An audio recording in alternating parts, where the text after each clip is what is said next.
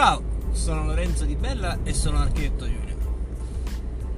E questa è la quarta puntata della fetta di mercato. Abbiamo scoperto che dobbiamo essere un valore aggiunto per poter andare a prendere una fetta di mercato di nostro interesse.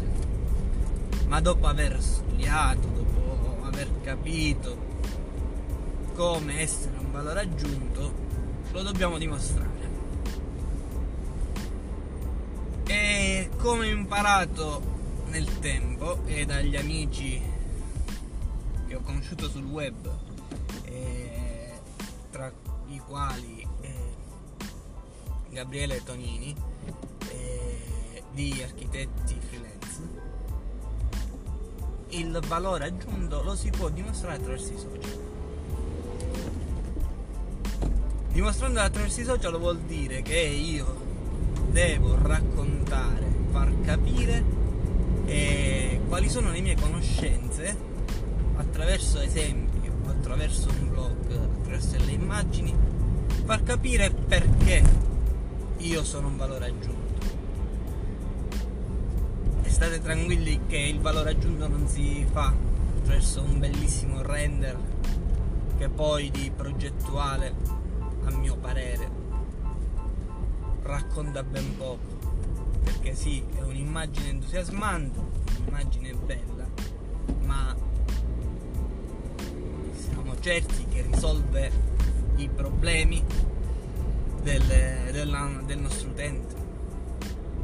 Perché oggi, apro qui una breve parentesi, in qualunque settore dobbiamo puntare alla soddisfazione della committenza livello non solo più estetico come eh, lo si poteva fare in passato, ma a livello di comfort abitativo. Oggi nostra, il nostro obiettivo deve essere il comfort abitativo, che esso sia un ristorante, un bar, un hotel, un albergo, un B&B, una casa vacanze, una residenza, un condominio, un garage, deve dobbiamo dimostrare di aver dato il valore aggiunto attraverso il comfort. Se raggiungiamo il comfort, state certi che abbiamo raggiunto l'80% del successo di quel progetto. Perché, continuo questa breve analisi, ognuno di noi ha un modo di vivere e vedere le cose in maniera diversa e di conseguenza dobbiamo cercare di farle vivere e di correggere determinate visioni di come la gente ha perché noi siamo più allenati a, a vedere le cose. Ma allo stesso tempo cercare di migliorare quella che è la loro visione. Quindi per essere presenti sul web e per accaparrarsi la clientela attraverso il web dobbiamo obbligatoriamente eh, essere presenti sui vari social LinkedIn, Facebook, Twitter, eh, Instagram, magari TikTok che è uno dei social emergenti che per adesso è per bambini, ma questi bambini diventeranno adulti. Magari c'è qualcuno di loro che vi potrebbe seguire perché vorrebbe fare l'architetto e un giorno potrebbe collaborare o essere socio vostro. Qualcun altro invece potrebbe pensare e potrebbe essere un influenzatore di mercato e quindi i social diventano per noi influenzatori di mercato.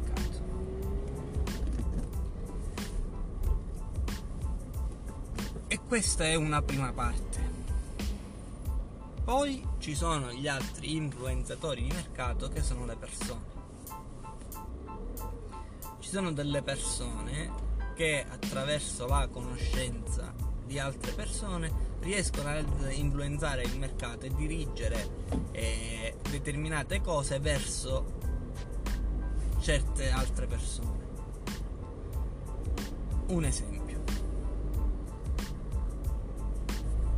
Il mio influenzatore di mercato e nel campo immobiliare. Ogni qualvolta che un suo cliente ha un'esigenza e ha bisogno di un progettista, di un consulente per quanto riguarda la burocrazia, quando riguarda la progettazione e, o anche semplicemente spostare un bagnetto da un posto all'altro, lui parla di me e mi pubblicizza. Ciò vuol dire che questa persona è un influenzatore di mercato, questa persona non fa altro che eh, spostare la visione delle persone verso di me. L'influenzatore di mercato potrebbe essere un cartello 6x3, l'influenzatore di mercato potrebbe essere una pubblicità, o potrebbe essere un'intervista alla radio, o potrebbe essere eh, il mezzo stampa. Quindi ci sono delle persone, degli elementi che possono influenzare il mercato e possono portare verso di noi dei clienti un altro influenzatore di mercato per chi ha già cominciato per chi ha già cominciato è il, il proprio cliente un cliente soddisfatto porta dei clienti. E lì c'è l'influenza di mercato col passaparole e scusatemi sono un po' un attimo. Questo cliente che già ha fatto dei lavori con voi porterà altri clienti. Ovviamente conviene sempre non lavorare con un solo imprenditatore di mercato nella speranza di eh, avere un cliente ogni volta che io faccio un lavoro. Conviene lavorare su diversi influenzatori di mercato in maniera tale che a seconda della velocità di influenzare il mercato io posso sempre avere un, cliente, un altro cliente e quindi ci sarà il mio committente che influenzerà il, il cliente un altro cliente ci sarà ci saranno i social che cercheranno di selezionare determinati tipi di clienti.